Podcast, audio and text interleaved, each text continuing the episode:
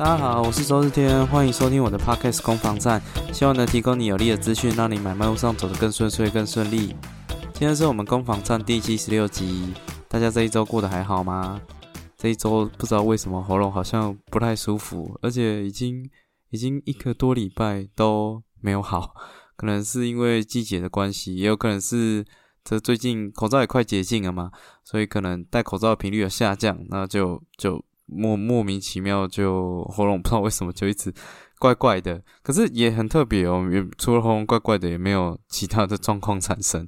那就就再观察看看啦。也也希望收听节目的你哦，可以最近这个二月二十号口罩即将解禁，如果习惯戴着口罩，建议还是习惯戴着，因为因为很久其实戴口罩啊，影响大家生活蛮多的，也很很久没有感冒了，那可能这么久没感冒，会不会一一下子忽然？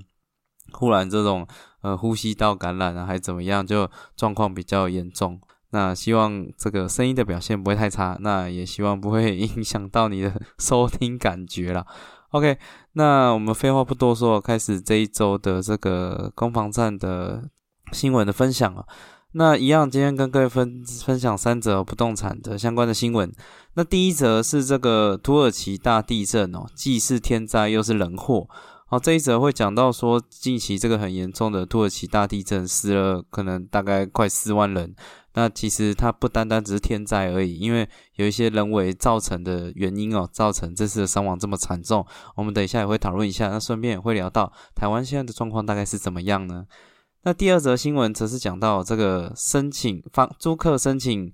租金补贴，房东暴气退租。哦，这是大学生哦，有一个女大生在 D 卡上发了一篇文章，说她有去申请这个租金补贴。那因为申请租金补贴啊，房东收到通知，收到通知之后就立马叫她要退租。哦，那这个这个又是发生什么事情？应该要怎么做比较好？那我们等一下也会讨论到。那最后一则则是这个陈插龙，你这王八蛋哦，博眼球的房仲吸金文案哦。那这是一个呃五九一上面的呃销售一个台中的房子，然后他是用陈插龙，你这王八蛋 当做这个这个案件行销的标题哦。那这样又会带来什么样的效益？有哪些房仲的创意文案行销呢？等一下也会跟各位分享哦。OK，那我们就开始今天的节目。那首先第一则，这个这个土耳其大地震的天灾人祸。哦，哦这个最近啊发生的这个土耳其大地震啊，土耳其大概死了超过三万人，那叙利亚则是也也有五接近五千人送命哦，那前前后后加起来可能死伤人数还会持续攀升哦。那只是说，最近当局啊，土耳其政府当局发出了一百一十三张追捕令哦，哦，去追捕哪些人呢？去追捕这些建物倒塌严重受损的这些建商，还有承包商。很多的这些建商承包商要出国的的时候啊，在机场啊就被拦了下来。好，那。那为什么会去做这样的事情呢？因为其实啊，早在一九九九年，土耳其就发生了一个很严重的大地震。那那时候就造成了五十万人哦颠沛流离哦流离失所，所以那时候就已经制定了非常严、相对严格的建筑法规啊。那照理来讲，这个这也不过是大概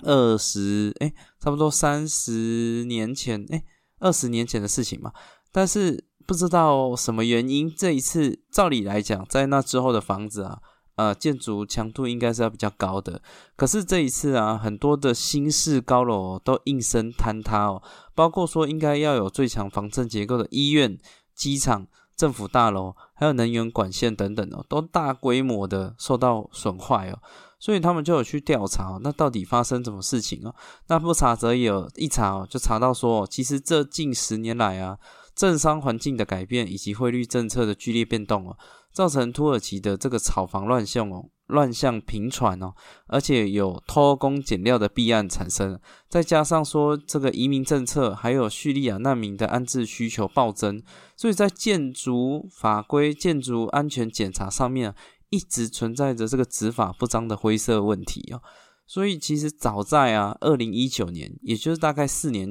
四年前的二月初。哦，就大概四年前就发生一个事情啊，在伊斯坦堡有一层八层楼的公寓倒塌意外，造成二十一人丧生、多人受伤的悲剧哦。那呃，就目击者指出哦，公寓在一声巨大声响后马上倒塌，令人措手不及。经专家调查哦，推断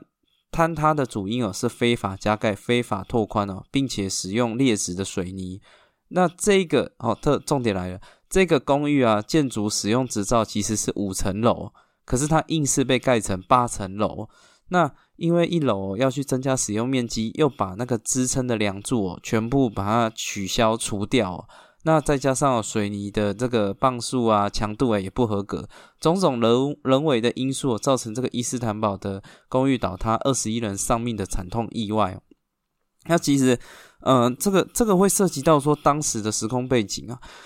那个时候啊，其实这种非法加盖的违章建筑啊，在土耳其并不算少数哦。而且，呃，如果是没有合法使用执照的房子啊，甚至高达一万三呃一千三百万户，非常非常多的房子啊，并没有合法的取得使用执照。然而哦，这个土耳其政府为了解决非法建筑物的成年问题啊，在二零一八年推出了这个相当颇具争议的建设和平计划。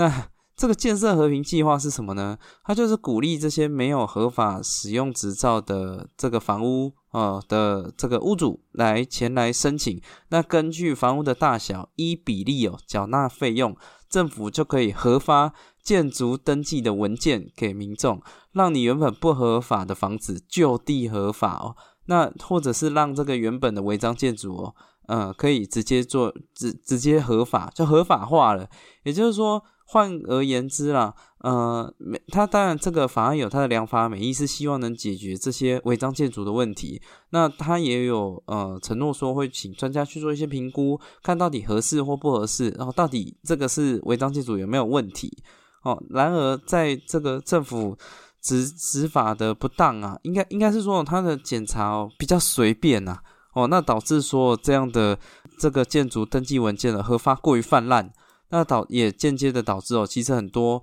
建建筑物啊，它的安全性是有疑虑的，可是却透过这个建筑和平计划，反而让它非法变合法哦。然后就有土耳其的专家就说，这是让城市级家园变成坟场的危险政策哦。那所以在这个情况下，换而言之，你给钱就合法，那也就证明哦，这个在如果是这种法规的情况下，它的它并没有优先考量的是。建筑物的安全性，当然政府一直强调说它是有派专家去调查的，哦，他他有再三强调。可是这次土耳其大地震是不是也证明了这个政府的如果功能失去这个监督的功能呢，会产生一些巨大的隐忧啦。那除此之外呢，土耳其的房地产价格节节上扬哦，导致这些建商承包商啊，对于这个施工品质哦，也变得比较没有像之前这么这么严谨哦，因为。在这个像呃土耳其的大城市安塔利亚、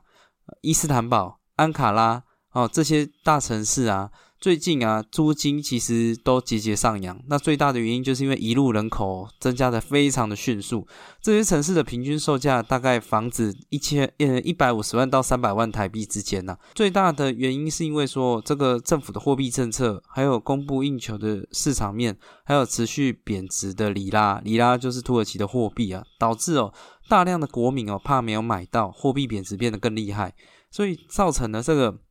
房地产为什么一直在。这个炒作，那因为就是这些原因造成了这个居民的恐慌，怕再不买，然后价格会上扬，而且又对自己持有的这个里拉货币有没有信心。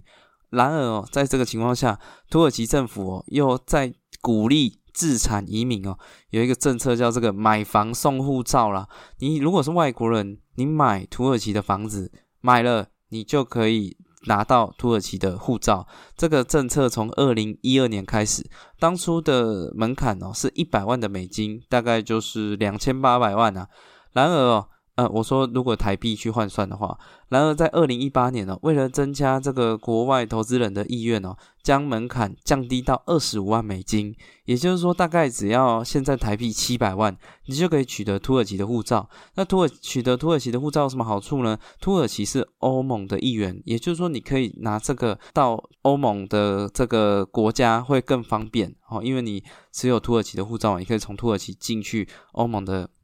欧盟的其他国家，呃，再加上哦，呃，因为这样的政策，就导致说伊拉克、伊朗。俄罗斯、沙地阿拉伯、科威特这个周遭的邻近国家，对于这些邻近的中东国家来讲啊，土耳其有相近的宗教背景，那政治环境又相对开放，那就造成了这些人大量的跑到土耳其去做自产，而且再加上乌俄战争啊，会也导致说周遭啊这个政局不稳定啊，所以土耳其就因为这些种种的哦因素哦，就造成了他们的房价节节高升，那房价节节高升就会间接的造成这个。呃，供不应求等等的状况，所以一方面政府失能，一方面这个需求大增，所以这种种种情况下，就导致这个新式建筑哦，是不是在当下就埋下一些隐忧？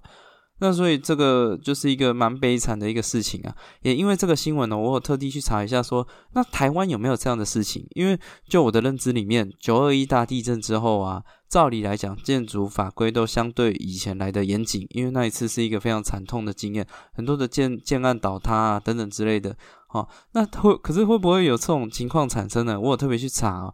在这边啊，你收听这个节目的人有福了，我送你一个一组关键字。这个关键字是什么？叫私有住宅耐震落成补强。好，再说一次，私有住宅耐震落成补强。这个关键字，如果你去 Google，你去查，大概其实在呃二零一八年，就也就是大概四年前，哈，就是在伊斯坦堡公寓倒塌的那一年了。其实台湾政府啊。就有成立了这样的一个网站，那这个网站呢，你可以，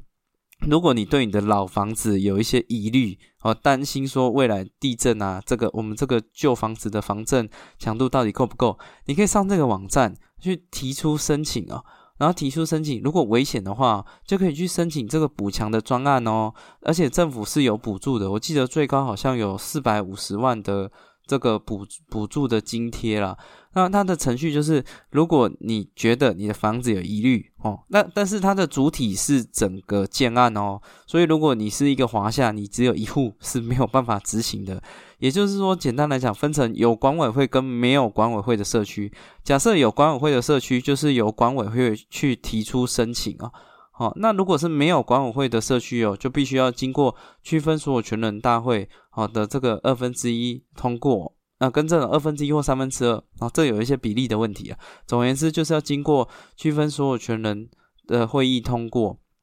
那就可以去做这个申请。那申请完之后，政府就会找这个相关配合的这些呃结构技师啊，或者是一些建筑师啊去做勘察。那如果你勘察出来的系数是比较危险的，你就可以依这个程序哦去申请这个补强的做法，然后呃就可以领政府的这个补贴了。好，那那其实，嗯，可是这样的新闻好像没有很多。那我有看，它其实已经有一些成功案例在了。所以，如果你对于你住的地方听听了这个新闻，或者你最近有点恐慌，心里比较不安，说到时候台湾，因为台湾其实断层也很多嘛，不管是什么什么台台北台北台北高雄。哦，都还有甚至花莲、依然这些地方都有断层哦，其实这是也是蛮令人担心的。那如果你这样的不安哦，哈，记得哦，今天这个 关键字“私有住宅耐震落落成补强”，好，私有住宅耐震落成补强，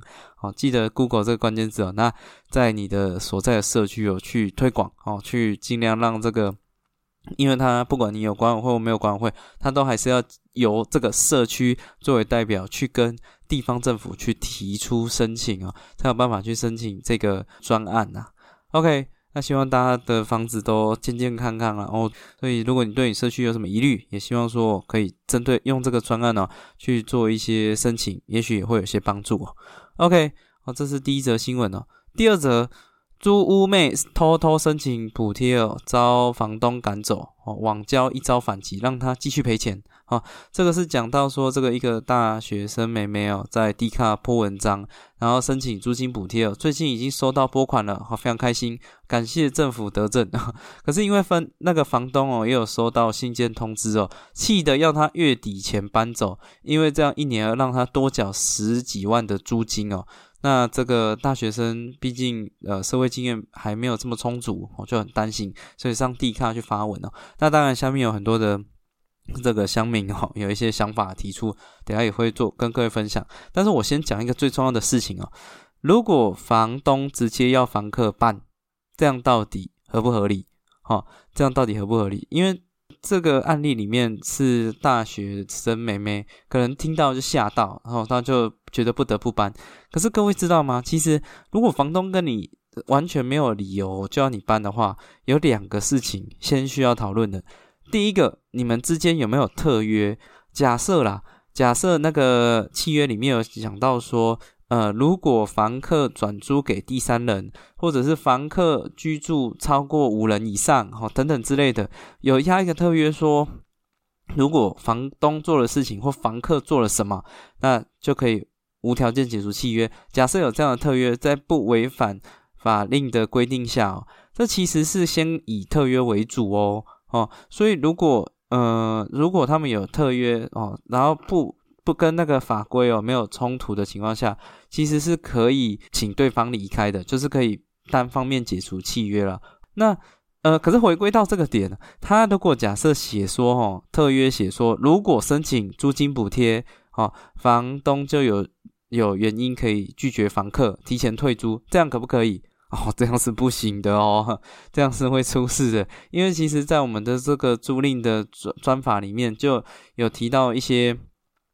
那个租赁合约哦，可以记载跟不得记载事项。假设你因为你你写说禁止申请租金补贴，刚好就是在这个不得记载事项里面，你就算有写了也是没有用的。哈，这是第一点呢。那第二点呢，则是会看说这个租约到底有没有定期。哈，那。我们的租约分成定期跟不定期哦。我们先讲比较呃毫无悬念的，假设今天是一个不定期租约哦，不定期租约的情况下，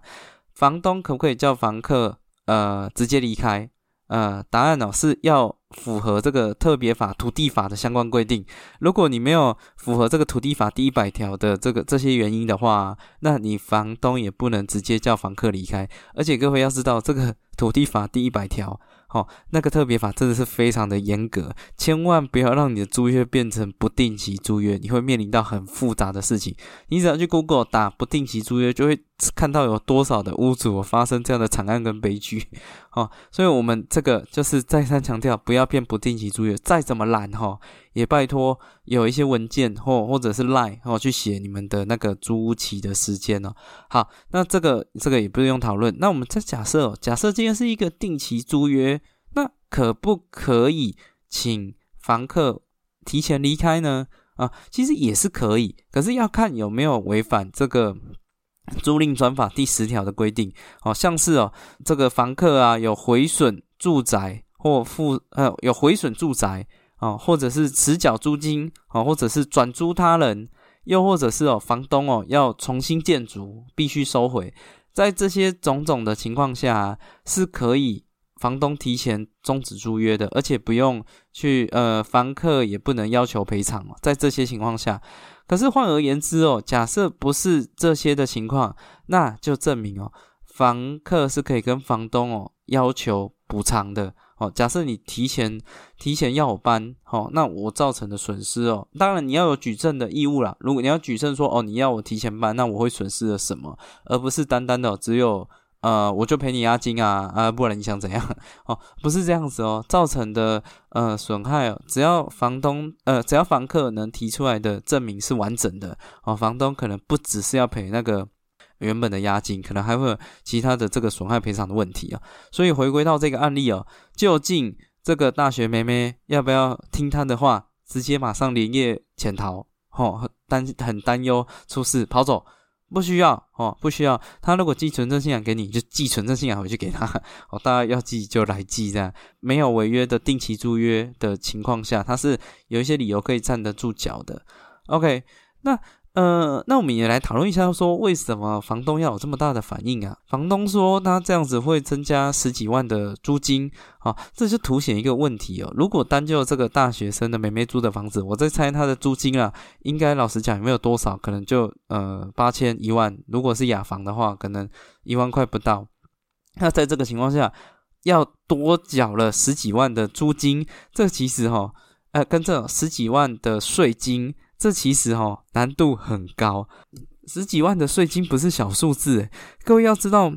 我我觉得这凸显一个状况是，房东可能以为啊，他租多少都会并入他的所得里面。可是其实啊，如果你没有提出任何的单据啊。你一样还是有这个呃，我记得是四十四十三趴的这个成本可以去做扣除，也就是说你租你收了一万块的租金，可是实际上哦，政府认为你实际上收到的租金只有百分之五十七，也就是说你租了一万块，可是政府认为你的所得只有五五千七百块了。哦，而且再加上啊，如果今天房客去申请租金补贴啊，房东就可以因为房客去申请租金补贴，直接去申请当所谓的公益出租人。哦，那如果你成为公益出租人啊，会有哪些好处？房屋税、地价税全部比照自用，再加上免税额有一万五千块。哦，然后所得也也，然后扣掉这个免税额一万五千块每月哦，这是每月，不是每年哦。也就是说，如果假设啊，这个大学生妹妹跟房客、房东哦的租金只要低于一万五千块，他根本压根就是免税啊。他去申请他的租金补贴，然后房东去申请他的这个公益出租人，两边都没有损失啊，对啊，两边没有损失。唯一唯一最大的痛点呢，是在于说房东的这个。因为有租赁事实发生嘛，它可能会影响到后面的这个土地增值税，或者是这个房地合一税，这个才是真正比较核心、比较重要的事情哦。好，所以呃，房东的反应，这样的反应哦，其实也就证明一件事情：大部分的很多的房东啊，其实对于租赁的实际上的税金，还有实际上的风险，这个认知是比较不足的。那当然，除了这个会担心要缴额外的税金，也会担心说会不会被追税。各位啊，在这个住呃这个住宅法第二十三条第四项，其实就有提到哦，呃，这个租金补贴申请的这些文件呢，不得作为查核该该所有权人租赁所得的依据。政府已经明文规定，不能说你申请租金补贴，然后这个税捐稽征处就拿这个文件呢去要求所得。呃，这个要求所有权呢是缴租赁所得哦，这在法律就已经明文规定了，哈。那这这也是近期修法是的的有修法的一个内容啊，好。那当然还有一些房东会担心哦，会不会呃，如果是那种顶加违建，那你去申请这个租金补贴，会不会一申请我就要被爆拆哦？嗯，这个这个不管是租金补贴或者是公益出租人，他们的资料并不会。跟这个监管单位有去做连结，再加上啊各县市对于违建的拆除方式大不同，所以你要发生说他申请租金补贴，你房子就被拆除的机会几乎是微乎其微了，难度非常高了。我就问，我就问一个很简单的问题：假设呃你你跟你的公司法务。哦，你你你跟那个政府机关要调文件简不简单？其实不不不简单呐，更何况是组织之间呢，要互相调资料。其实啊，单位之间要互相调文件、调资料，这个难度是有的，它没有这么简单啊。所以你要担心他马上会来拆除，老实讲啦，可能也轮不到你呀，要拆耶，这么多要拆的哦。之前有相关的这个违建的。专题哦，我就发现说，其实各地方的人力真的没有这么充足了。换而言之，要拆要拆到你那，老实讲也没那么快。所以在这种种情况下，房东要不要去担心，不管是追税，或者是那个那个税金大幅增加，又或者是拆除，其实真的都还好，真的都还好。真正房东要去担心的事情啊，是二房客啦，恶劣的恶啦，二房客。那个才是最可怕、最最最最最危险的事情。土增税跟那个房地合一税都是钱的事情，那都还可以讨论。二房客才是真正闪不掉，才是真正最危险、最危险的风险之所在了。哦，所以希望这个，如果你是第一次知道这样的讯息，然后你也即将成为房东，希望留意房客本身哦的这种品性啊，他会不会租了赖着不走，那些才是最危险的，这个才要去留意啊。OK，那最后则是一个温馨的提醒啊，针对这个相信收听我节目的人，你们可能很多也是房东吧，很多房子这样啊，有一个贴心的提醒哦。呃，不要去轻易对房客动手动脚哦哦，不管你是呃片面租止那个终止租约哦，然后去做了一些假设啦。租金，人家去申请补贴，你就给人家涨房租啊！就算就算真的这样，你也千万不要跟这个东西有连结，你不要传赖给他，跟他讲说啊，因为你去申请租金补贴，所以我要去涨房租。你这样也会被这个这个消保法里面也有相关的规定哦，这些哦都会直接出事哦哦，如果有证据哦证明说你这样因为这些原因去涨。这个这个租金的话，会有很悲惨的事情发生，所以要涨租金归涨租金哦。那补贴那要申请，就不要去挡它哦。这个合理报税、合理涨租哦，才是可以解决这整件事情的症结点呐。OK。好，那最后一则新闻哦，则是这个创意卖屋的文案哦，陈插龙，你这个王八蛋，哈哈，这是一个五九一上面的一个台中的案件哦，三十二年的两房，开价六百九十八万哈，那他在上面呢就写一个离婚宣言啊，那他的文案是这样的，他他就是写的很很有趣哈，各位可以听听看，陈插龙，你这个王八蛋。当初追老娘的时候，你是怎么说的？说要让我吃香喝辣、买透天、买豪宅、买豪车。如今过了五年，你看看你哪哪一项有做到？你只给了我这个二十平大的房子，你觉得合适吗？虽然里面什么都有，而且舒适、家具、家电都非常适合，大大的落地窗、大大的阳台，可以让我养猫养狗，又不会吵到邻居，还很卫生。可是你难道不知道？我我我是不下厨的吗？你还弄了一个精美的厨房给我，是要怎样？是要我煮三餐给你吃吗？省省吧你，老娘不想煮啊！厕所这么大间，你知道扫起来很累吗？而且通风采光都这么明亮，早上一起来就要接受清晨的第一道曙光，我想要睡久一点啊！而且这个房子啊，地点又这么好，交通便利，在中明路跟华美街口，离捷运站又很近哦。可是你知道吗，陈昌龙，离我上班的地方很远呐。你有想过我的感受吗？管理费这么便宜，才八百块，你也不帮我缴，还要我自己缴。你觉得你这样有疼我吗？我不想再住这里了。你不在这里，我也没有温暖了。我要把它租掉，随便租个一万八到两到两万哦，都很好租。我要用金钱来补。补填补我空虚的心灵啊！老娘摊牌不演了，今天我就要跟你讲清楚，我就要把它卖掉。我也找银行估价过了，权重超过二十平，随便贷款都可以贷到八成以上哦。买的人根本就不用拿现金出来哦，租金还可以哦盖过每个月贷款的还款金额，剩余的钱哦，我有你你不要想想叫我便宜卖给你亲戚啊！好，那。我已经全权交给这个全西屯最会行销、最会经营的林先生，不用再打给我了，不需要透过特殊管道窃取资料，我已经不想管了，请全部都找林先生处理。这大概是一个这个文案的内容了。那我觉得它非常非常有趣啊，因为它用了一个反面的行销，但是却讲很多这个房子的优点，拐着讲优点啊，拐着弯讲优点。哦，不管是这个精美厨房啦，交通便利啦，管理费才八百块，随便租都租得到，那还可以贷款八成以上，那就这样了，成功的 吸取吸取大家的这个注意力哦，很多新闻都有报哦。那我不知道这个房子到底顺利行销出去了没？最后还不忘帮他自己打广告，我已经全权交给这个全西屯最会行销、最会经营的林先生了。真的是蛮蛮不错的一个文案呐，好，那嗯，我目前查网络上是还查得到，那也希望他可以尽早找到有缘人。那其实在这个房仲卖房子啊，我也看到一些印令人印象深刻的的文案哦。除了这个以外啊，其实在一月我也看到一个美国，哈，美国有一个嗯豪宅啊，那这个豪宅的形象啊，我们通常。在这个网络上面啊，或者是电视节目上面看到，我都是啊，把它拍得很漂亮啊，然后住得很舒服啊，吼，然后这个富丽堂皇啊，看了就很开心，这样感觉住了就这个人生的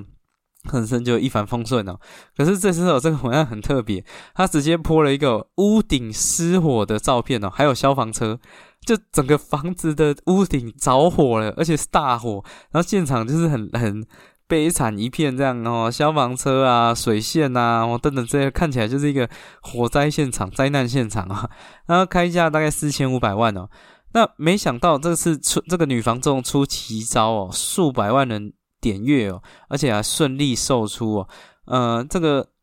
这个他还讲到说，这个房子哦，因为失火严重受损，豪宅将以现况出售，他就是用价格去取胜啊，哦，他就卖的很便宜。然后结果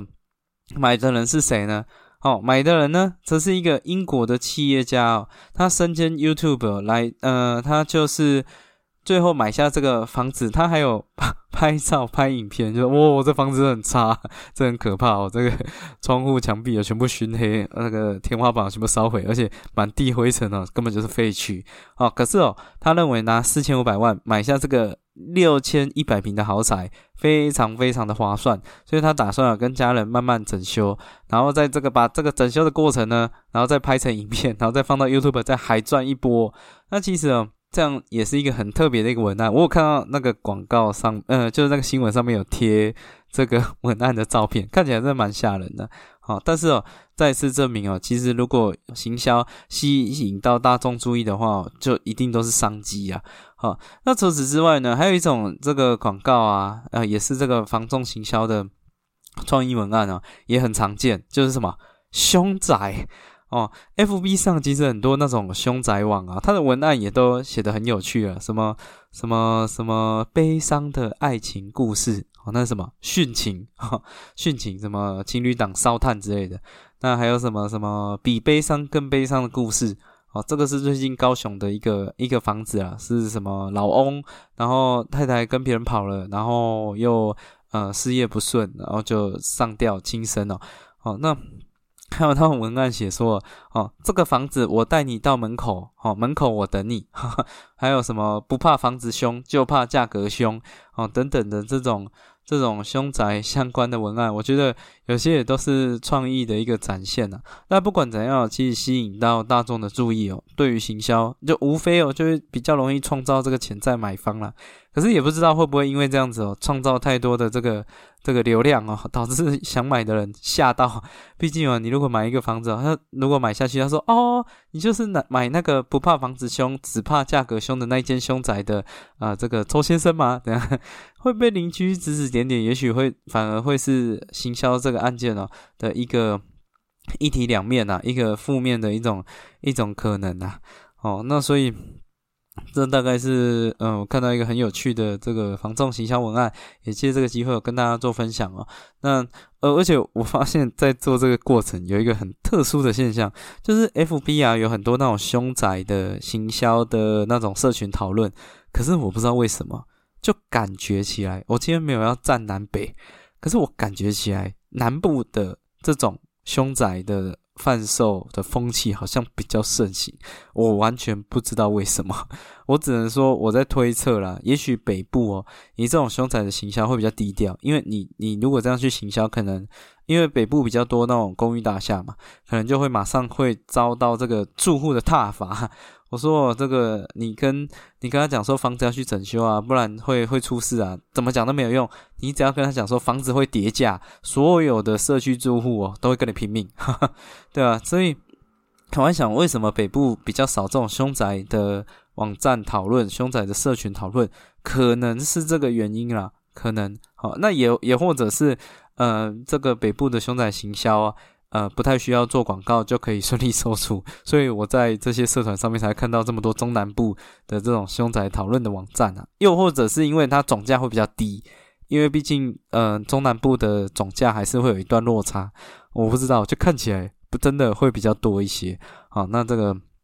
也算是额外的一个资讯呢，也跟各位分享了。OK，那这个今天的三则新闻哦，就分享到这边。那也希望这样节目呈现的形式你会喜欢。如果你觉得还不错的话，再麻烦帮我这个 Apple Podcast 上面评论，或者是 First Story 的平台上面去评论，给我五颗星啊。那当然不行的话，也给我一点指教了。像我真的很感谢上次有提醒我这个新复发的老板是谁哦的这个这个。这个网友了，好，那给我更多的评论哦，会对这个节目的制作会更更有信心，那也会更有意愿哦，去找更多的